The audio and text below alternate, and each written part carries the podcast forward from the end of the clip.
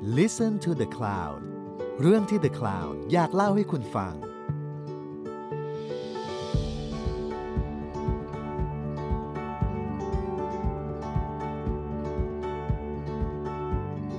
สวัสดีครับ วันนี้รายการ My Planet Portfolio นะครับ พาพวกเรานะครับไปเรียนรู้เรื่องเกี่ยวกับการลงทุนที่จะเป็นประโยชน์ต่อ ทรัพยากรธรรมชาติและสิ่งแวดล้อม สิ่งที่จะทำให้เงินของเรางอกเงยนะครับในขณะที่โลกก็จะงอกงามขึ้นด้วย ธรรมชาติก็จะงอกงามขึ้นด้วย เราเคยพูดถึงเรื่องของการลงทุนในพลังงานแสงอาทิตย์ เราเคยพูดถึงการลงทุนในการปลูกต้นไม้ วันนี้เราจะลงทะเลกันนะครับ เราจะลองไปดูซิว่าการลงทุนในทรัพยากรประมงนั้น มันเป็นสิ่งที่ทำได้ไหมทำได้แล้วมากได้ผลมากน้อยหรือยังนะครับ อย่างไร และเราจะขยายผลจากการลงทุนนี้ได้มากน้อยเพียงใดนะครับ วันนี้เราจะเอ่อพบคุยกับคุณอ่าดรสุภาพรอนุชิราชีวะนะครับอ่าเป็นบริมาจากบริษัทปลาออร์แกนิก วิสาหกิจเพื่อสังคมนะครับ ก็ขอสวัสดีครับพี่นุชสวัสดีครับ สวัสดีค่ะอาจารย์ครับผมก็ขออนุญาตเริ่มต้นถามคำถามแรกเลยนะครับ พี่นุชว่าไอการลงทุนในทรัพยากรประมงเนี่ยอ่า ถ้าเราจะพูดให้คนทั่วไป ซึ่งอาจจะไม่ค่อยคุ้นเคยกับทะเลเนี่ยนะครับมันมันมันพอจะนึกถึงการลงทุนในรูปแบบแบบไหนอย่างไรบ้างครับผมเอ่อก่อนอื่นก่อนที่จะพูดเรื่องการลงทุนนะคะเอ่อก็อยากจะชวนคุยนิดนึง หรือเล่าให้ฟังนิดนึงว่า ลักษณะทรัพยากรประมงเนี่ย ส่วนใหญ่จะเป็นมันเป็นทรัพยากรที่เขาเรียก Open Access นะคะก็คือทุกคนสามารถเข้าถึงได้ โดยที่ไม่ไม่มีใครสามารถจะกั้นว่าไม่ให้คนนู้นเข้ามาถึงเข้ามาใช้หรืออะไรต่างๆ เพราะฉะนั้นเราถ้าไม่เหมือนบ่อปลา ไม่เหมือนบ่อปลาที่เรามีเจ้าของที่แน่นอน ไม่เหมือนกับทรัพยากรอะไรที่อยู่ในในทุ่งนาของเราในฟาร์มเรา เพราะฉะนั้นถ้าเราลงทุนเรารับรองแน่ๆว่ามันต้องเป็นของเราถูกไหมคะแต่ถ้าในเรื่องของทะเลเนี่ยเอ่อถ้าพูดเรื่องการลงทุนเนี่ยเอ่อ ไม่แน่ใจว่าเราจะเราจะคาดหวังอะไรกับการลงทุนนี้นะคะ ถ้ามองในรูปของตัวเงินเนี่ยอาจจะเป็นไปได้ยาก เพราะว่าถึงที่สุดแล้วมันไม่ได้กลับมาเป็นของเรา แล้วมันก็ไม่ได้กลับเข้าว่าเออถ้าลงเป็นหนึ่งแล้วมันต้องออกมาเป็นสองหรืออะไรต่างๆอันนี้เพราะว่าเราคอนโทรลเลยไม่ได้ เพราะในขณะที่เราลงลงทุนลงแรงไป แต่คนอื่นอาจจะเอาสิ่งที่เราลงทุนลงแรงไปก็ได้ อันนี้ก็คือเป็นลักษณะครับของทรัพยากรทางทะเลนะคะ เพราะฉะนั้นครับเอ่อถ้าพี่นุชมองในฐานะนักวิชาการทางด้านสายการจัดการทรัพยากรเนี่ยจะจะมองว่า สิ่งที่มันเกิดขึ้นหรือว่าสิ่งที่เขาอาจารย์อาจจะเรียกว่าเป็นการลงทุนก็ได้ แต่ว่าถ้ามองในมิติของการจัดการเนี่ย อาจจะเป็นเรื่องของการอนุรักษ์ จะมองอย่างนี้ก็คือเป็นการฟื้นฟูทรัพยากร แต่ถามว่าฟื้นฟูครับแล้วถึงที่สุดชาวบ้านคาดหวังว่า ฉันปล่อยปลาไปแล้วปลาจะต้องกลับมาหาฉันไหมอ่าอันนั้นไม่จำเป็น แต่เขาปล่อยด้วยวัตถุประสงค์ที่ว่าอยากจะฟื้นฟูทะเล ให้ลูกหลานครับให้ลูกหลานได้มีโอกาสทำประมง หรือว่ามีอาชีพประมงได้อย่างต่อเนื่องยั่งยืนต่อไปครับแต่ว่ามันไม่ได้ครับมันไม่ได้การันตีว่าเขาต้องลงทุนเท่านี้เขาถึงจะได้เท่านี้ แต่เพียงแต่ว่ามันเหมือนกับครับเป็น collective action นะคะอาจารย์ เหมือนกับว่าถ้าเราฟื้นฟูครับใช้ฝั่งเมื่อไหร่เนี่ยเขาเราคาดหวังว่ามันจะมีทรัพยากรที่ดีในอนาคต เพราะฉะนั้นกิจกรรมครับต่างๆ ที่เกิดขึ้นเนี่ย โดยชาวประมงพื้นบ้านนะคะ อันนี้อยากจะบอกว่าเป็นชาวประมงพื้นบ้านที่เขา ทุ่มทุนสร้างไป ไม่ว่าจะเป็นเรื่องของการทำธนาคารปูทำซั้งเทียมทำบ้านปลาหรืออะไรต่างๆ เนี่ย มันเป็นวัตถุประสงค์ของการฟื้นฟูทรัพยากรชายฝั่ง เพื่อให้อาชีพของเขาเนี่ยยั่งยืนต่อไป อันนี้ก็ไม่แน่ใจว่าจะตรงคอนเซ็ปต์ของอาจารย์หรือเปล่าว่าครับมันจะเรียกว่าเป็นการลงทุนหรืออะไรต่างๆ ครับผมครับมันก็คงเป็นการลงทุนในลักษณะที่ว่าเขาต้องลงแรงของเขา และอาจจะไม่ใช่แค่แรงด้วยใช่ไหมครับ หลายกรณีต้องลงเงินด้วย ใช่ใช่ค่ะ ก็คือลงทุนลงแรง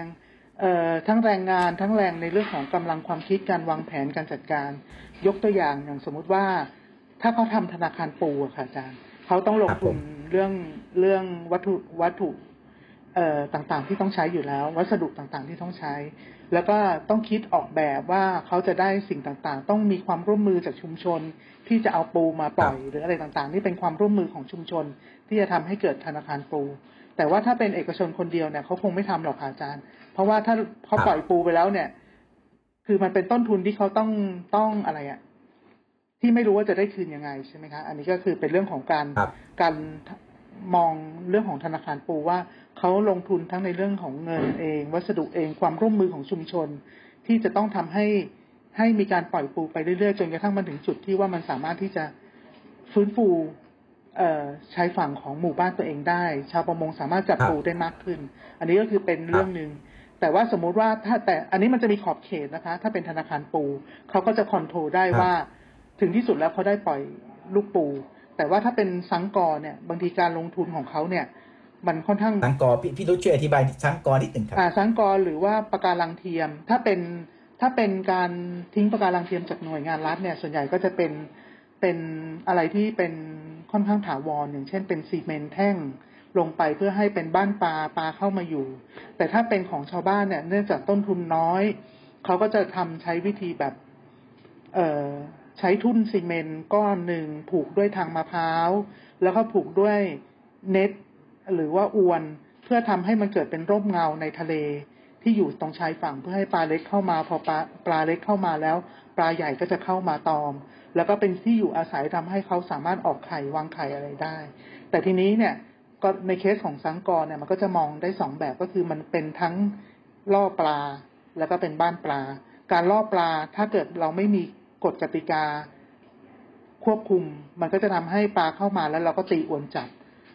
ซึ่งมันก็เป็นการทำลายก็กลายเป็นว่าล่อจับได้เยอะขึ้นจับไปได้อีกเยอะขึ้น แล้วก็ทำลายเป็นการทำลายจับตัวเล็กตัวน้อย หรือว่าถ้าเราวางซังแล้วเนี่ยส่วนใหญ่ชาวบ้านเขาจะมี กฎกติกาควบคู่กันไป อย่างเช่น ถ้าทิ้งซังเมื่อไหร่แล้วภายในภายในห้าร้อยเมตร ห้ามมีการทำประมง เพื่อที่จะทำให้ปลามันสามารถขยายพันธุ์ออกไปได้ เพราะฉะนั้นจะเห็นได้ว่าการลงทุนของชาวบ้านเนี่ย มันไม่ใช่เป็นเรื่องของแค่เอาวัตถุลงไปทิ้งในทะเล แต่เป็นเรื่องของการที่จะร่วมมือกันว่าทำยังไงให้ตรงนี้มันเกิดประโยชน์จริง ๆ กับวัตถุประสงค์ที่ลงทุนไปอะไรอย่างนี้ค่ะ น่าน่าสนใจมากเลยนะครับค่ะคือมันเป็นการลงทุนที่ไม่ได้ต้องการผลตอบแทนเพียงแค่ตัวเราเท่านั้นเนาะใช่เป็นค่ะไม่ใช่ลักษณะแบบว่าเป็น private investor หรือว่าเป็น personal investor ค่ะแต่เป็นลักษณะที่เป็น corrective ก็คือทุกคนในพื้นที่นั้นเนี่ยจะได้รับประโยชน์อ่าร่วมกันใช่เมื่อสักครู่พี่รุชใช้คำว่าธนาคารปลูมันพอจะมีขอบเขตบ้างมันมันหมายความว่าอย่างไงครับอ่าอย่างเช่นสมมุติว่าการการทำธนาคารปูพี่นุชเล่า เล่าเล่าขั้นตอนครับให้ฟังนิดนึง ก็คือครับผมเออเวลาเขาจับปูเนี่ยค่ะ ปูมันที่ขึ้นมาเนี่ยส่วนใหญ่ที่เราทานกันบนโต๊ะอาหารเนี่ยมันจะไม่มีไข่นอกกระดองเออเคยเห็นปูไข่นอกกระดองไหมที่มันจะมีมีก้อนไข่ห้อยอยู่ตรงจับปิ้งของปู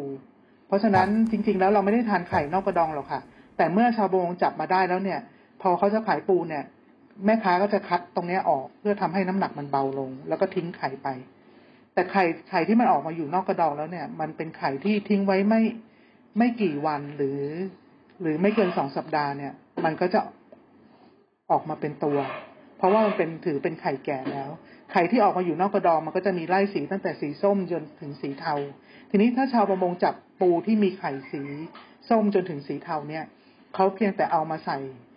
ไว้ในภาชนะแล้วก็ให้ออกซิเจนพอผ่านไปประมาณสัก ไม่เกินสองสัปดาห์เนี่ยขึ้นอยู่กับระยะสีของไข่เนี่ยเขาก็จะปูตัวนั้นก็จะปล่อยไข่ออกมา ออกมาเป็นตัว แล้วก็เจริญเติบโต ทีนี้วิธีการชาวประมงก็คือ แทนที่ชาวประมงที่ในในในหมู่บ้านเนี่ยจับปูไข่นอกกระดองมาแล้วแทนที่เขาจะส่งให้แม่ค้าเลย เขาก็จะเอามาไว้ที่จุดที่เรียกว่าธนาคารปู ซึ่งจะมีมีอุปกรณ์พร้อมนะคะ มีถังที่ใส่มีออกซิเจนอะไรต่างๆ เนี่ย เอามาใส่พอเขาอาจจะใส่ใส่ถังละตัว แล้วพอเขาปล่อยไข่ปุ๊บรอให้โตอีกสักหน่อย เอ่อแล้วเขาก็เอาเอา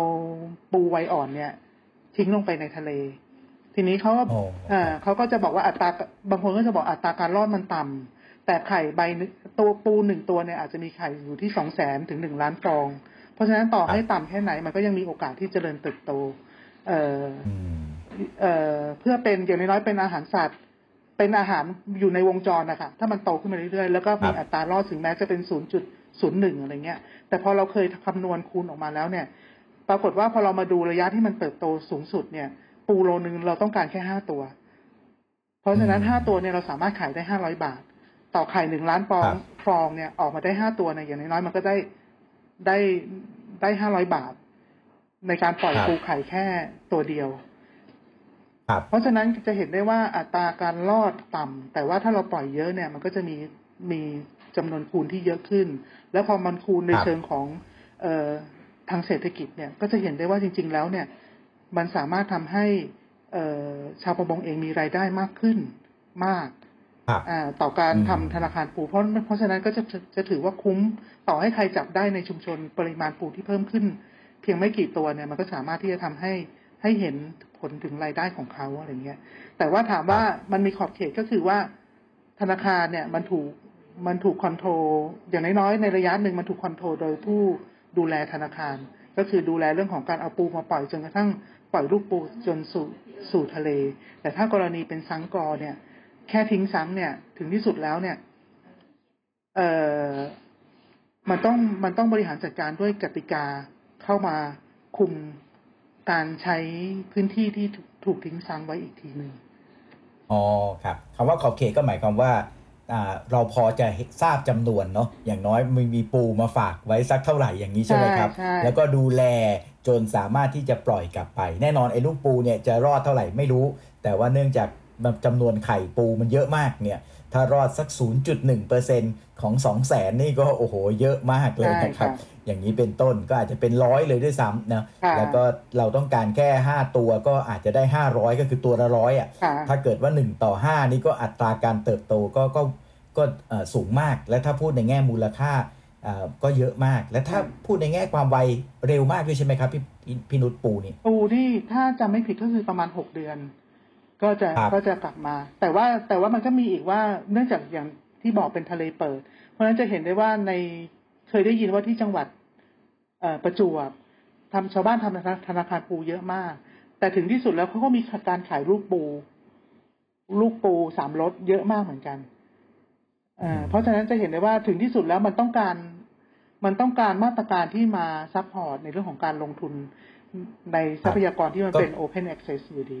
ค่ะครับคือจริง ๆ ทรัพยากรประมงเนี่ย นอกจากมันเป็น Open Access แล้วเนี่ย มันก็มีมันเป็นข้อดีในแง่ที่ว่ามัน renewable เนอะหมายถึงว่ามันหมุนเวียนใช่เกิดขึ้นมาใหม่ได้ แต่ว่ามันก็มี critical zone ของมันใช่คือถ้าเราไปจับมันมากตอนที่มันยังไม่สามารถที่จะเกิดใหม่ได้ก็คือไปจับมันตั้งแต่ยังไม่มีไข่เลย ก็คือเป็นลูกปูใช่ไหมครับที่ใช่ที่พี่นกพูดใช่ก็คือยังไม่ได้ทันได้เป็นแม่เลยใช่เนอะก็ไปตัดวงจรซะก่อนแบบนั้นไอไอโอกาสที่มันจะเกิด renewable ก็คือเกิดทรัพยากรหมุนเวียนรอบต่อไปเนี่ยมันก็จะน้อยลง เพราะฉะนั้น ไอปัญหาเรื่อง open access เนี่ยก็เป็นสิ่งที่ไม่สามารถละเลยได้ใช่แม้ว่าเราจะมีการลงทุนเพื่อฟื้นฟู ทรัพยากรประมง อย่างเช่น ธนาคารปูม้าแล้วก็ตามใช่ไหมครับใช่อ่าพี่นุ้ยก็ยกตัวอย่างอีกอย่างหนึ่งนะอย่างกรณีชาวประมงพื้นบ้านเนี่ยทำไมเขาลุกขึ้นลุกขึ้นมาลงทุนลงแรงในการอนุรักษ์ทรัพยากรเนี่ยจะเห็นได้ว่าเพราะว่าชีวิตเขาอยู่ตรงนั้น อาชีพเขาอยู่ตรงนั้น แต่ถ้าถามว่าในเคสของเรือใหญ่เราเคยตั้งโจทย์เหมือนกันว่าทำไมเรือใหญ่เขาอนุรักษ์ได้ยากมาก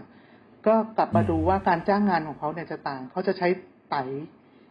ไตจ้าง ลูกเรือจ้างงานเป็นเป็นชาวเอ่อเป็นชาวพม่าหรือว่าเป็นคนต่างชาติ เพราะฉะนั้นและค่าตอบแทนของเขาเนี่ยที่ได้เนี่ยก็คือขึ้นอยู่กับเปอร์เซ็นต์ของการจับสัตว์น้ำครับเพราะฉะนั้นถ้าเขาจับได้มากเขาก็จะได้เปอร์เซ็นต์มาก เพราะฉะนั้นเขาก็จะไม่แคร์ว่าเขาจะเข้าไปละลานในพื้นที่อนุรักษ์หรืออะไรต่างๆ เพราะเขาต้องการครับเอ่อ ปลาให้ได้มากที่สุด และในขณะเดียวกันถ้าเกิดตลาดปลาเนี่ยเขาไม่ให้เป็นตลาดที่ต้องการปลาใหญ่ แต่ต้องการปลาเป็ดต้องการปลาปลาเป็ดหมายถึงปลาที่ไม่สามารถบริโภคได้แต่เอาไปทำอาหารสัตว์อะค่ะอ่าที่ใช้เครื่องมืคอรับที่ทำลายทรัพยากร เพราะฉะนั้นถ้าตราบใดที่สินค้าที่เขาเอ่อสัตว์น้ำที่เขาจับขึ้นมา แล้วมันมีมันสามารถขายได้เนี่ย เพราะฉะนั้นเรือที่เรือใหญ่ก็จะมีแนวโน้มว่าจะร่วมมือในเรื่องของการรอ รอมูลค่าในอนาคตไม่ได้ค่ะเขาต้องการวันนี้ เพราะว่าครับเพราะว่าถ้าเขาไม่จับวันนี้ ไม่รู้ว่าพรุ่งนี้เขาจะจับได้อีกหรือเปล่า อันนี้ก็เป็นเรื่องของครับผลประโยชน์ที่ได้ที่แตกต่างกันระหว่างเรือเล็กกับเรือใหญ่ครับผมแล้วก็วัตถุประสงค์อะไรต่างๆ ที่แตกต่างกันค่ะครับ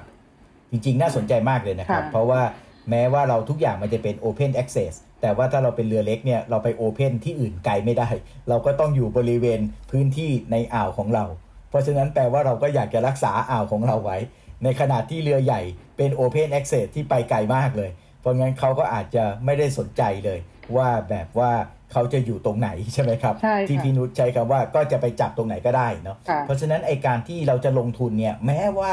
มันจะไม่ได้เป็นเข้ามาสู่ตัวเราเป็นรายบุคคล แต่เนื่องจากอ่าชาวประมงพื้นบ้านเนี่ยอยู่ตรงนั้น คือถึงจะ Open Access ก็ Open Access ตตรงนั้นก็จะพยายามที่จะฟื้นฟูเพื่อให้ทรัพยากรประมงตรงนั้นเนี่ยมันสมบูรณ์สำหรับลูกหลานต่อไปใช่พูดถึงว่าเขาใจกว้างมากเลยนะคะ ยอมที่จะทำทุครักบอย่างเพื่อที่จะให้เกิดเกิดเหมือนกับ ถ้าเมื่อไหร่จุดหนึ่งเกิด อีกจุดหนึ่งเกิดจนเกิดต่อไปเรื่อยๆเนี่ยมันก็จะทำให้ให้ใช้ฝั่งในในแนวนั้นอะมันก็จะดีขึ้นนะคะครับจริง ๆ แล้วถ้าเราพูดถึงในเชิงต่อยอดในทางเศรษฐกิจเนี่ย จากปู 500 บาทเนี่ยมันสามารถสร้าง value added ได้เยอะมากเลยเนาะใช่ค่ะเพราะว่าเวลาเอาปูมาแปรรูปเอามาทำอาหารเนี่ยมูลค่ามันมโหฬารมากกว่า 500 บาท และยิ่งถ้ามันสมบูรณ์ ถ้ายิ่งมันมีเยอะนะครับ มันก็ยิ่งทำให้มูลค่าเพิ่มตรงนั้นได้เยอะขึ้นด้วย ใช่ มันเกิดการจ้างงานเกิดอะไรต่างๆ ซึ่งปูครับที่เขาอนุรักษ์เนี่ยมันก็เดินทางมาถึงอย่างอย่างร้านปลาออร์แกนิกเนี่ยก็จะเห็นเลยว่ามันสร้างรายได้ให้กับคนระหว่างทางเนี่ยเยอะมากอะค่ะครับผม ขออนุญาตย้อนกลับมาที่เอ่อสังกอหรือหรือบ้านปลานิดหนึ่งนะครับใช่มันมันเห็นภาพแบบเดียวกับปูเลยไหมครับสำหรับชาวประมงว่าโอเค ลงทุนไปแล้วมันได้ผลคุ้มค่า เขาก็อยากทำต่อ หรือว่ามันมันมันเห็นผลไม่ชัดเจนเท่าหรือยังไงครับ มันขึ้นอยู่กับว่าชาวประมงทำเครื่องมืออะไร แล้วก็เขาใช้ประโยชน์จากครับสัตว์น้ำที่มันเข้ามารวมตัวกันอยู่ที่สังกอนั้นไหมอย่างเช่น สมมุติว่าถ้าหมู่บ้านเนี้ยส่วนใหญ่ทำเรื่องปูม้าเขาก็จะให้ความสำคัญกับ ธนาคารปู หรือว่าหมู่บ้านเนี้ยส่วนใหญ่จับปลาทูจับปลาหลังเขียวอะไรเงี้ย ซึ่งมันเป็นปลารวมฝูง เพราะฉะนั้นการทำสังกอมันก็จะตอบโจทย์เขามากกว่าเลยเพราะฉะนั้นมันก็ขึ้นอยู่กับว่าอ๋อกิจกรรมนั้นมันไปสอดคล้องกับทรัพยากรที่เขาใช้มากน้อยแค่ไหน อันเนี้ยก็คือจะเป็นอืมเป็นวิธีการคัดเลือกกิจกรรมที่เขาจะทำหรือว่าบางพื้นที่เนี่ยเขาก็มองว่าเอ่อชาวประมงในหมู่บ้านเนี่ยมีอาชีพที่หลากหลาย เพราะฉะนั้นการการใช้ฝั่งหรือการดูแล ไม่ให้เครื่องมือหนักเข้ามาเนี่ย เป็นเรื่องที่สำคัญเพราะมันจะได้ช่วยเหลือพี่น้องชาวประมงทุกเครื่องมือเขาก็จะมองเรื่องของการเอ่อเขาเรียกอะไรอะการการออกตรวจไม่ให้ไม่ให้เรือผิดกฎหมายเข้ามา อย่างเช่นเรือที่ห้ามเข้าและแอบเข้ามาอะไรอย่างเงี้ย มันก็เหมือนกับว่าเขาก็จะดูว่ากิจกรรมนั้นมีประโยชน์กับกับในพื้นที่มากน้อยแค่ไหนด้วยค่ะผมไปเจอบางที่เขากังวลว่าจะมีคนมาคลาด หอยแครงใช่พื้นที่ของเขา และจะทำให้ระบบนิเวศเสียเขาก็มีการลงทุนเพื่อที่จะมีเรือลาดตระเวนนะครับใช่คอยใช่ลาดตระเวนแบบนั้นอ๋อครับผมเป็นประเด็นที่น่าสนใจมากเลยว่ามันเกี่ยวพันตั้งแต่ระบบนิเวศ วิถีชีวิตแล้วก็ภูมิปัญญา ว่าตกลงถ้าทำแล้วลงทุนแล้วเออจะจับมาได้ลักษณะแบบไหน และจะทำให้ยั่งยืนได้อย่างไรใช่เพราะว่ามันต้องเกี่ยวทั้งสองส่วนหนึ่งก็คือจับยังไงด้วย ไม่งั้นเดี๋ยวลงทุนไปแล้วมัน เราไม่ตรงกับอาชีพของเราไม่ตรงกับเครื่องมือของเราเขาก็อาจจะเป็นการลงทุนที่ไม่คุ้มค่าในความหมายที่ไม่ใช่เฉพาะส่วนตัวอย่างเดียวอืมแต่หมายถึงทั้งชุมชนใช่ใช่ไหมครับค่ะ หรือบางที่อย่างที่เช่นน่าสนที่ทะเลสาบอะค่ะเขาจับปลาดุกทะเล บางชุมชนครับเขาก็จะรู้สึกว่าจริงๆกฎหมายเนี่ยไม่ได้ห้ามเลย แต่ว่าเขารู้สึกว่าการเขาเรียกถีบรูปลามีหลังปลามีหลังคือปลาดุกทะเล ถ้าเราไปถีบรูแบบไล่ให้มันจนจนตอกอะในในโคลนอะ มันเท่ากับเราไปทำลายรังเขาอ๋อเออเขาก็จะกติกาหมู่บ้านก็จะห้ามกันเองว่า ถ้าจะจับปลามีหลังนะ ต้องให้มันออกมาเอง อย่าไปไล่มันในรูอะไรเงี้ยมันก็เหมือนกับว่าเป็นอ๋อเออเป็นเรื่องของสอดคล้องกับวิถีที่เขากำลังทำประมงอยู่ครับเพราะฉะนั้นเรื่องการลงทุนเนี่ยมันจึงไม่สามารถที่จะพูดโดยปราศจากเรื่องกติกาได้เลยอืมนะครับ ใช่ค่ะในไม่ไม่ว่าจะเป็นเรื่องลงทุนเรื่องปูม้า เราก็ต้องบอกว่าปูม้าตัวขนาดไหน หรือหรือหรือสภาพแบบไหนถึงควรจะจับจะจับไปขายอ่าใช่ครับ ถ้าเป็นทำสังปลาเราก็ต้องวางขอบเขตว่าไม่ใช่เป็นการล่อปลานะ เพราะฉะนั้นพื้นที่ที่อยู่ใกล้ๆ ก็ควรจะหลีกเลี่ยงหรือเครื่องมือบางอย่างก็จะหลีกเลี่ยงอย่างนี้ใช่เป็นต้นใช่ไหมครับ แต่ทีนี้เนื่องจากว่ากิจกรรมพวกเนี้ยมันส่วนใหญ่มันจะดำเนินการโดยชาวประมงพื้นบ้านนะเป็นกลุ่มเป็นชุมชน เพราะฉะนั้นเราจะคาดหวังว่ากฎหมายของรัฐเนี่ยจะมาครอบคลุมตรงกติกาตรงเนี้ยอาจจะลำบาก เพราะว่าอ๋อมันค่อนข้างก็เป็นเป็นปัจเจกในเชิงของชุมชนไหนจัดการอะไร เพราะฉะนั้นเขาก็จะใช้วิธีอ๋อตั้งกติกาชุมชนว่า เพื่อให้เกิดการอะไรอะประสบความสำเร็จของของสิ่งที่ลงทุนไป หรือว่าเขาคิดว่ามันจะเป็นเรื่องของการฟื้นฟูในบริเวณเขต ชุมชนบ้านเขาเขาก็อาจจะมีกฎกติกาที่เขาตั้งขึ้นมา แต่ว่าบ้านเรามันก็จะไม่สามารถบังคับโดยกฎหมาย แต่มันก็จะสามารถใช้ได้กับเหมือนกับเป็น ประเพณีอะที่ชุมชนที่อยู่ละแวกใกล้กันก็จะเคารพกฎกติกาของหมู่บ้านใกล้เคียงอะไรเงี้ย แต่ถ้าออกมาเป็นทะเลเปิดใหญ่ๆเงี้ย มันก็อาจจะพูดได้ยาก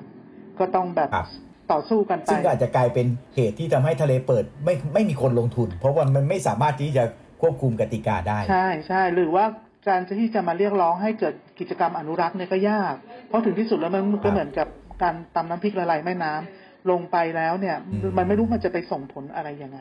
เพราะว่าโอ้โหมันมีเขาเรียกอะไร อย่างฟรีไรเดอร์นะไม่ฉันไม่ได้ลงทุน แต่ฉันก็มามาใช้ประโยชน์ครับจากคนอื่นที่ลงทุนอยู่อย่างนี้ยค่ะโอ้ครับด้วยความเป็น Open Access ของมันนี่เองใช่นะคครัรับบ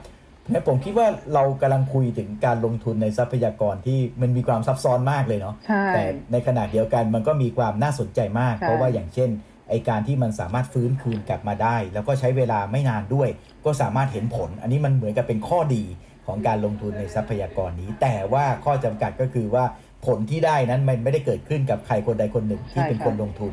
มันจะเกิดขึ้นกับสังคมส่วนรวม และมันจะยั่งยืนอยู่ได้ ไม่ใช่ด้วยการลงทุนอย่างเดียว แต่ด้วยการที่มีกติกาและเคารพกติกาที่จะวางแผนจัดการร่วมกัน ซึ่งมันมักจะเกิดขึ้นเมื่อทุกคนเนี่ยอยู่ในพื้นที่เดียวกันมีชะตากรรมเดียวกัน คือชะตากรรมหมายถึงผูกพันอยู่กับใช่ทรัพยากรเดียวกันใช่แต่ถ้ามีผู้เล่นอื่นที่ไม่ยอมผูกพันด้วย อยู่ๆโผล่มาแล้วก็ไปใช่ก็ก็ชีวิตก็จะลำบาก อันนี้ก็ยกตัวอย่างนะคะเอ่ออันหนึ่งก็คืออันแรกก่อนเราบอกว่าเราโชคดีมาก ถึงแม้ว่าเราบอกว่าทรัพยากรทางทะเลมันฟื้นฟูได้ง่าย แต่เราอยู่ในเขตร้อน การฟื้นฟูมันง่ายกว่า ในเขตอบอุ่นเอ่อเพราะเขตอบอุ่นหรือว่าเขตหนาวอะไรเงี้ย เพราะว่าการ สังเกตดูทรัพยากรบ้านเรามันจะเป็นมัลติสปีชีส์ค่ะ มันมีความหลากหลายมาก และการฟื้นฟูปลาที่มันหายไปแป๊บเดียว ถ้ามันได้รับการอนุรักษ์เนี่ยมันก็จะกลับมาอย่างรวดเร็ว เพราะฉะนั้นถือว่าประเทศไทยถ้ามีการอนุรักษ์ดีๆปลาเราจะจะฟื้นฟูกลับมาได้มากเลยนะคะอาจารย์ อันนี้เป็นประเด็นหนึ่งครับประเด็นที่สองที่อาจารย์บอกว่ามันคนที่ต้องตกอยู่ในชะตาชะตากรรมเดียวกันอยู่ในบริเวณเดียวกันเนี่ย อันนี้เป็นเรื่องจริงเลยค่ะ เพราะว่าเอ่อกฎกฎหมายบ้านเราเนี่ย ไม่ได้ห้ามเรือข้ามเขต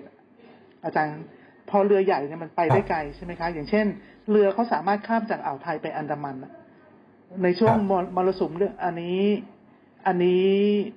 อันฝั่งนี้มีมรสุมเขาจะข้ามไปอีกฝั่งหนึ่งพอฝั่งนู้นมีมรสุมเขาจะข้ามกลับมา เพราะฉะนั้นความรักถิ่นฐานเนี่ยมันจะต่างกันเลยค่ะอาจารย์ แล้วเขาก็ไม่ได้ครับเจอชะตา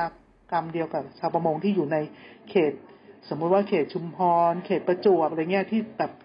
ปูมันหายไปนะหรืออะไรต่างๆเนี่ยไม่เพราะว่าเขายังไปจับที่อื่นได้ เพราะฉะนั้นจะเห็นได้ว่าครับความความความที่เขายังมีโอกาสไปทำมาหากินได้ที่อื่นเนี่ยเขาก็จะไม่ได้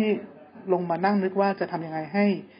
ให้ทรัพยากรของหน้าบ้านตัวเองเนี่ย มันฟื้นฟูมากขึ้นนะคะอาจารย์อืมผมว่านี่มันเป็น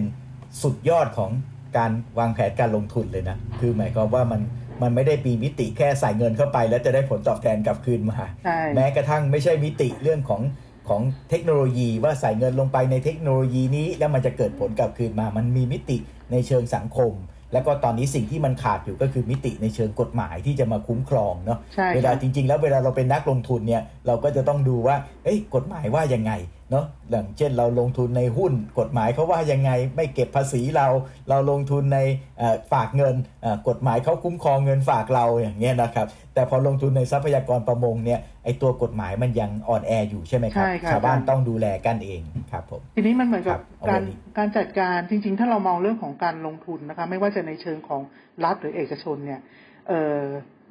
มันจะล้มเหลวเลยค่ะอาจารย์ ถ้าเกิดสมมุติว่าเราให้ครับเราใส่ลงไปแต่เงิน หรือใส่ลงไปแค่เทคโนโลยี แต่ว่าถ้าเกิดครับรัฐไม่รัฐไม่ได้กลับมาดูว่ากฎหมายมันอ่อนแอยังไง แล้วมันไม่ได้เข้าไป support ในสิ่งที่เราทุ่มลงไปในทะเลอะมันก็จะทำให้สิ่งที่เราความพยายามต่างๆ มันก็จะ fail ไปอะค่ะอาจารย์ ครับ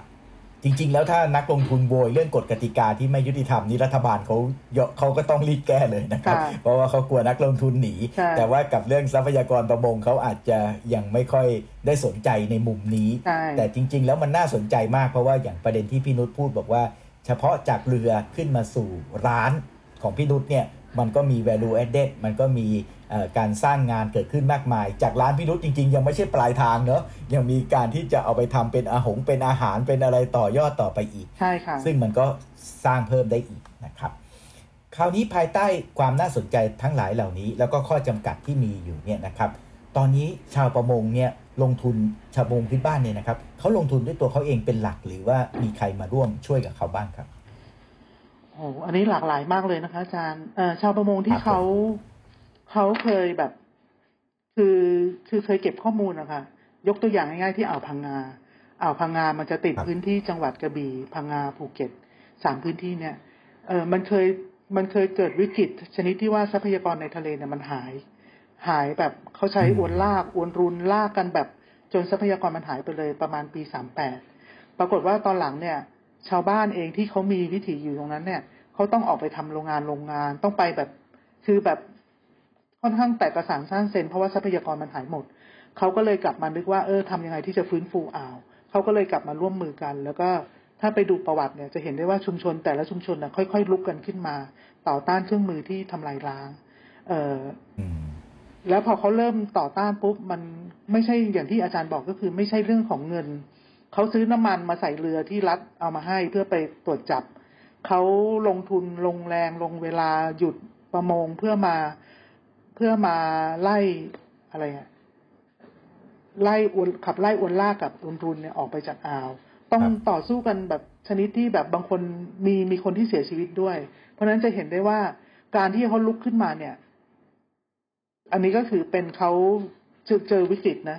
เขาก็เลยลุกขึ้นมา เขายินดี ถ้าคนที่เกิดมาตั้งแต่ตอนที่เกิดเหตุการณ์อนุรักษ์เนี่ย จะทำให้เห็นได้ว่าเขาเขายินดีที่จะจ่ายเงินเอ่อ ต่อเพื่อที่จะฟื้นฟูทะเล เพราะนั้นกลุ่มคนเหล่านี้ก็จะค่อนข้างมีมีความใจกว้าง ที่จะทำกิจกรรมด้วยตัวเขาเองอไม่จำเป็นต้องคนอื่นมาตั้งตั้งโครงการให้อะไรเงี้ย แต่ถ้าเป็นชุมชนชุมชนบางชุมชนเขาก็จะได้โครงการจากรัฐ ได้โครงการจากเอ่ออะไรเงินอุดหนุนจากองค์กรต่างๆ เพื่อที่จะมาฟื้นฟูทะเลเพราะนั้นมันก็จะมีหลากหลายมากเลยค่ะ ว่าเขาจะผ่านชุมชนนั้นผ่านผ่านประสบการณ์มายังไง แล้วเขาก็จะมีการได้รับ support หรือควักเงินตัวเองในการที่จะทำให้เกิดกิจกรรม ฟื้นฟูทะเลหน้าบ้านเขายังไงอาจารย์ครับผมครับ แล้วจากประชาชนรายย่อยมีไหมครับ ที่เราอยากจะลงขันกันเนี่ย ผมเคยไปดูงานที่เพชรบุรีเนาะโอ้โหรู้สึกแบบว่าน่าสนใจมากเลย อยากจะร่วมลงทุนอย่างเงี้ยครับ ตอนนี้มันเริ่มเกิดบ้างหรือยังครับเอ่อต้องถามว่าประชาชนรายย่อยต้องการอะไรกลับมาจากการลงทุนใช่ไหมคะอาจารย์ ถ้าเขาต้องการเงินอะเหมือนกับไปเราเรามีหุ้น เราไปถือหุ้นหรือว่าเราไปไปสมทบเงินเนี่ย เราต้องการอะไร ถ้าไม่ได้ต้องการอะไรที่กลับมาเป็นเป็นตัวเงินตอบแทนเนี่ย จะเห็นได้ว่าเขาก็ยินดีที่จะสนับสนุนกิจกรรมเพราะมันเป็นเรื่องที่ดี หรือว่าเป็นเงินบริจาคหรือเมื่อตอนที่เคยจัดทัวร์ที่เพชรบุรีอะค่ะ เราก็จัดกิจกรรมให้เขาสามารถที่จะซื้อปูไข่นอกกระดองมาบริจาคแต่ถามว่าเขาอยากได้ได้ปูไข่นั้นกลับบ้านไหมเขาก็ไม่ได้อยากอยากได้อะไร ก็คือเหมือนกับส่วนใหญ่เป็นเงินบริจาค ไม่ใช่เป็นเรื่องของการลงทุนนะคะ คือให้แล้วให้เลยแล้วก็ผ่านไป ถ้าในเชิงของการอนุรักษ์เนี่ย ไม่แน่ใจว่า ว่าการลงทุนรายย่อยเนี่ย มันเรียกการลงทุนแล้วเขาคาดหวังอะไรกับสิ่งที่ ถ้าเขาคาดหวังในภาพรวมเพื่อให้ เพื่อให้อะไรอะการ supply ของท้องทะเลมีความอุดมสมบูรณ์ เห็นในภาพรวมนั่นก็คือ ซึ่งมันก็วัดยากนะแล้วมันก็เป็นเรื่องของการกลับมาตอบแทนเขาไหม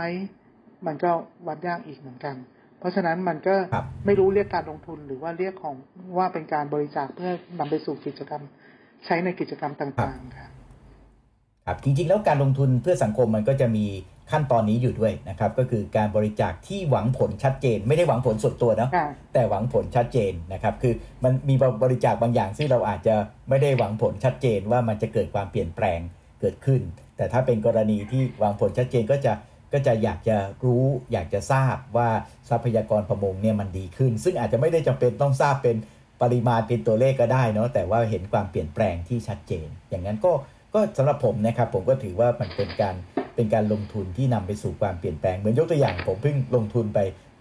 สวนสาธารณะที่หัวลำโพงอย่างเงี้ยครับไม่แน่ใจว่าจะได้ไปใช้หรือเปล่านะครับ แต่ว่าเราเราก็อยากเห็นคืออย่างน้อยที่สุดสิ่งที่ตามมาก็คือเราอยากรู้ว่ามันเสร็จ เราอยากรู้ว่ามีคนมาใช้อย่างเงี้ยครับ อันนี้ก็อาจจะเป็นคล้าย ๆ กันใช่ไหมครับถ้าเป็นอย่างนั้นที่พี่นุชเล่าให้ฟังถึงประสบการณ์ของคนรายย่อยที่เข้าไปในพื้นที่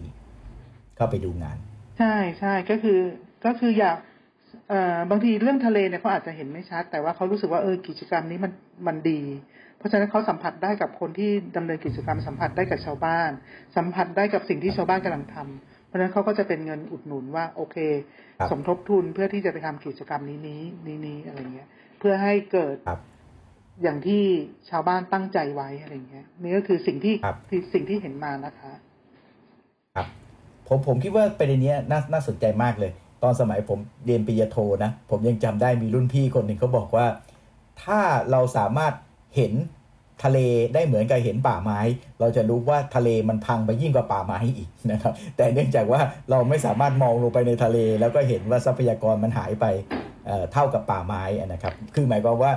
จะเท่ากันหรือเปล่าไม่รู้แต่ว่าความที่เราไม่เห็นอะเราเห็นแต่ว่ามันเป็นสีฟ้าฟ้าเป็นน้ำเราก็ไม่รู้ว่าข้างล่างมันคืออะไรใช่เพราะว่าคุณทุกคนมองไปในทะเลก็จะนึกว่ามันมีปลาอยู่ทุกที่ถูกไหมครับเพราะเราไม่รู้ว่าจริงๆปลามันอยู่แค่แหล่งที่เป็นที่อยู่อาศัยเท่านั้นเอง แต่ถ้าแหล่งที่อยู่อาศัยปะการังหญ้าทะเลถูกทำลายเนี่ยเราก็ไม่เห็นอีกว่ามันไม่มีปลาแล้ว เพราะว่าเวลาเราซื้อปลาเราก็ไม่ได้เดินเข้าไปไปที่ทะเล เราก็เดินเข้าไปในซูเปอร์มาร์เก็ตถูกไหมคะ แล้วก็ทะเลบางที่อะเขาเคยถ่ายภาพใต้ท้องทะเล โดนอวนลากลากจนเหมือนเขาบอกเหมือนสนามฟุตบอลนะคะคือแทนที่มันจะมีมันมันจะมีแหล่งอาหารแหล่งที่อยู่อาศัย มันกลายเป็นดินโล่งๆหน้าดินก็แบบไม่อุดมสมบูรณ์เพราะจริงๆ หน้าดินเนี่ยมันมีทรัพยากรบางตัวที่เขาอยู่หน้าดินจริง ๆ เพราะว่าความที่อุดมสมบูรณ์ของหน้าดินเนี่ย มันมีเลนมีโคลนมีแพลงต้นอะไรต่างๆ เนี่ย แต่ว่าพอมันโดนลากโดนทำลายด้วยคลาดเคลื่อนอะไรต่างๆ เนี่ย มันก็จะทำให้เห็นว่า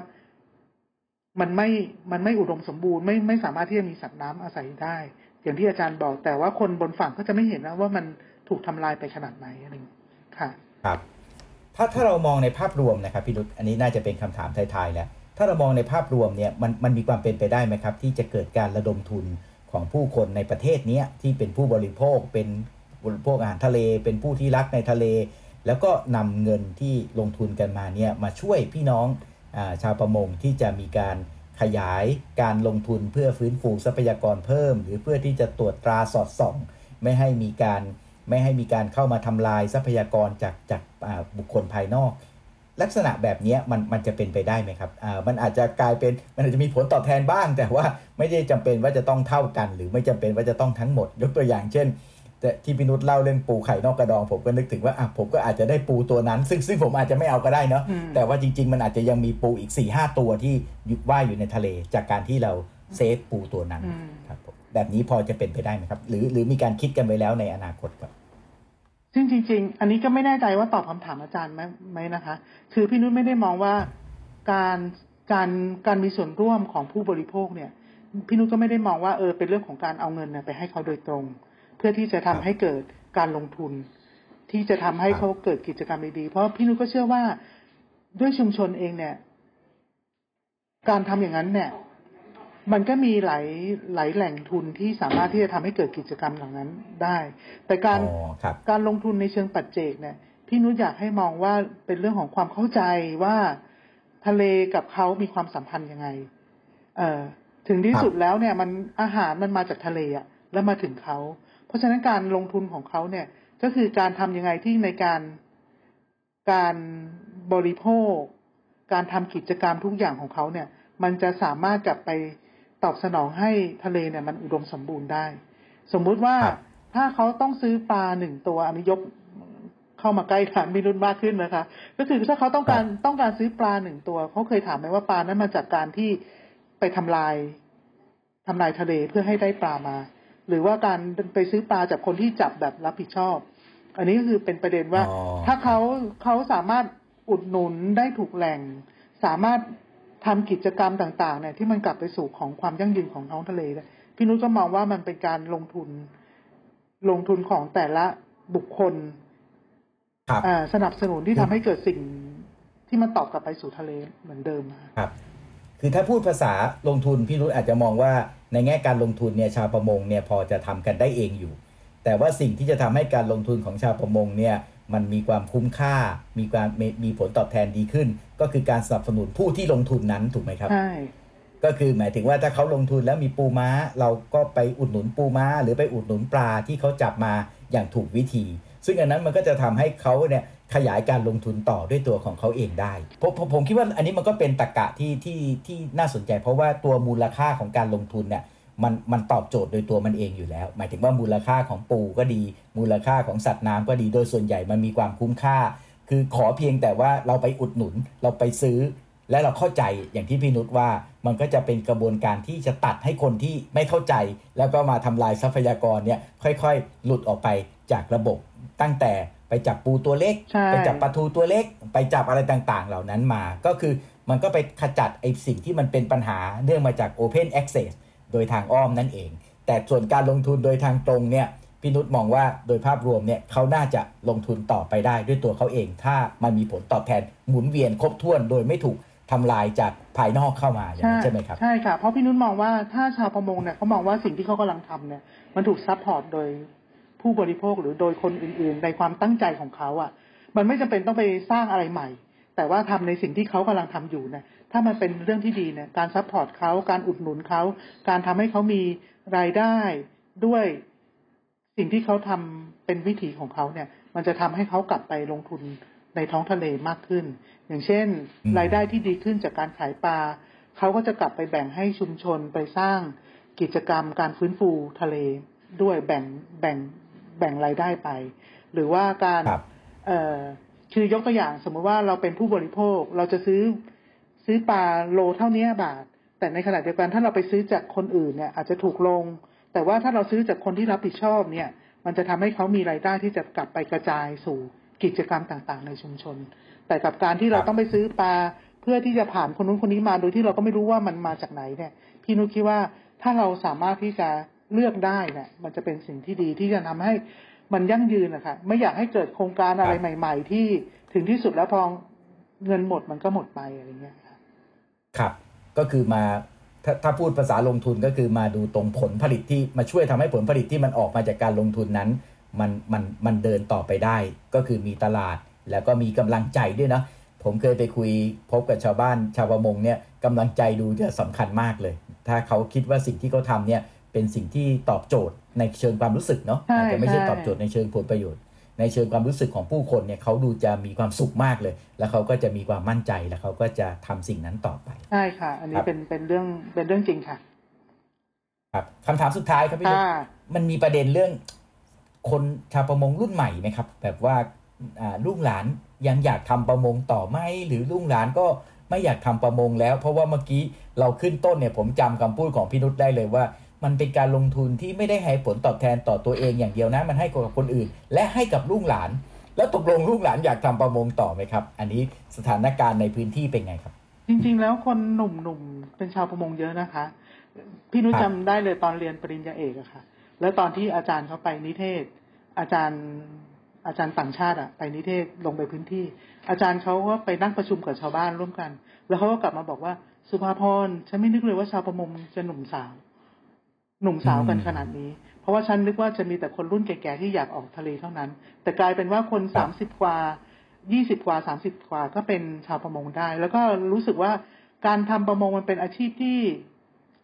เออพูดยังไงอะเขาภาคภูมิใจนะคะ แล้วก็เขาก็คิดว่าครับเออการการไปทำอย่างอื่นเนี่ยรายได้ก็ไม่ดีเท่าเป็นชาวประมงพอออกอืมออกจากฝั่งเขาก็มีอาหารมีมีรายได้กลับมาเป็นค่าอาหารให้กับครัวเรือนแล้วอะไรเงี้ย นี่ก็คือเป็นครับเป็นเป็นอะไรที่เขายังแฮปปี้ยังมีความสุขที่จะเป็นชาวประมงอยู่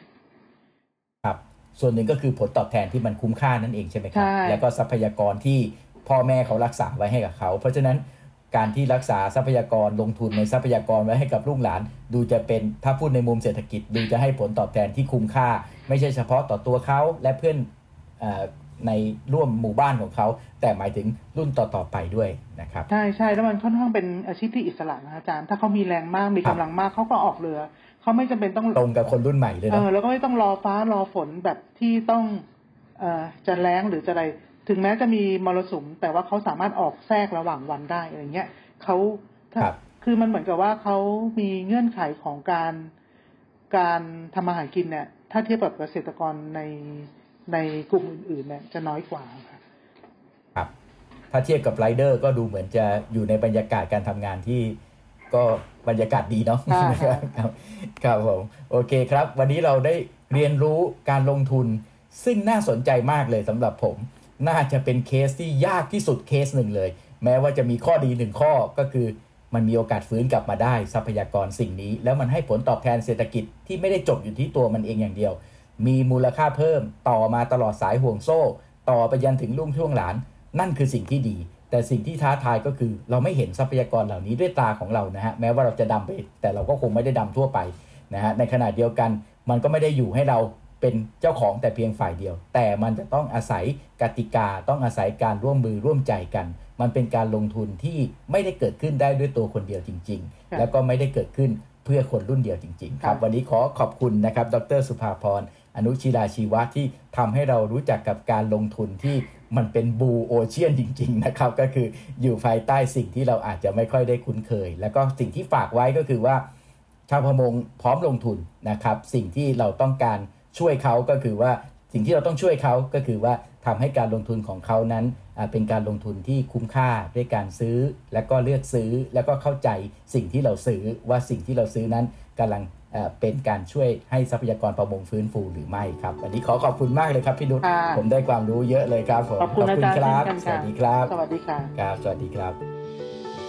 ติดตามเรื่องราวดีๆ และรายการอื่นๆจาก The Cloud ได้ที่ readthecloud.co หรือแอปพลิเคชันสำหรับฟังพอดแคสต์ต่างๆ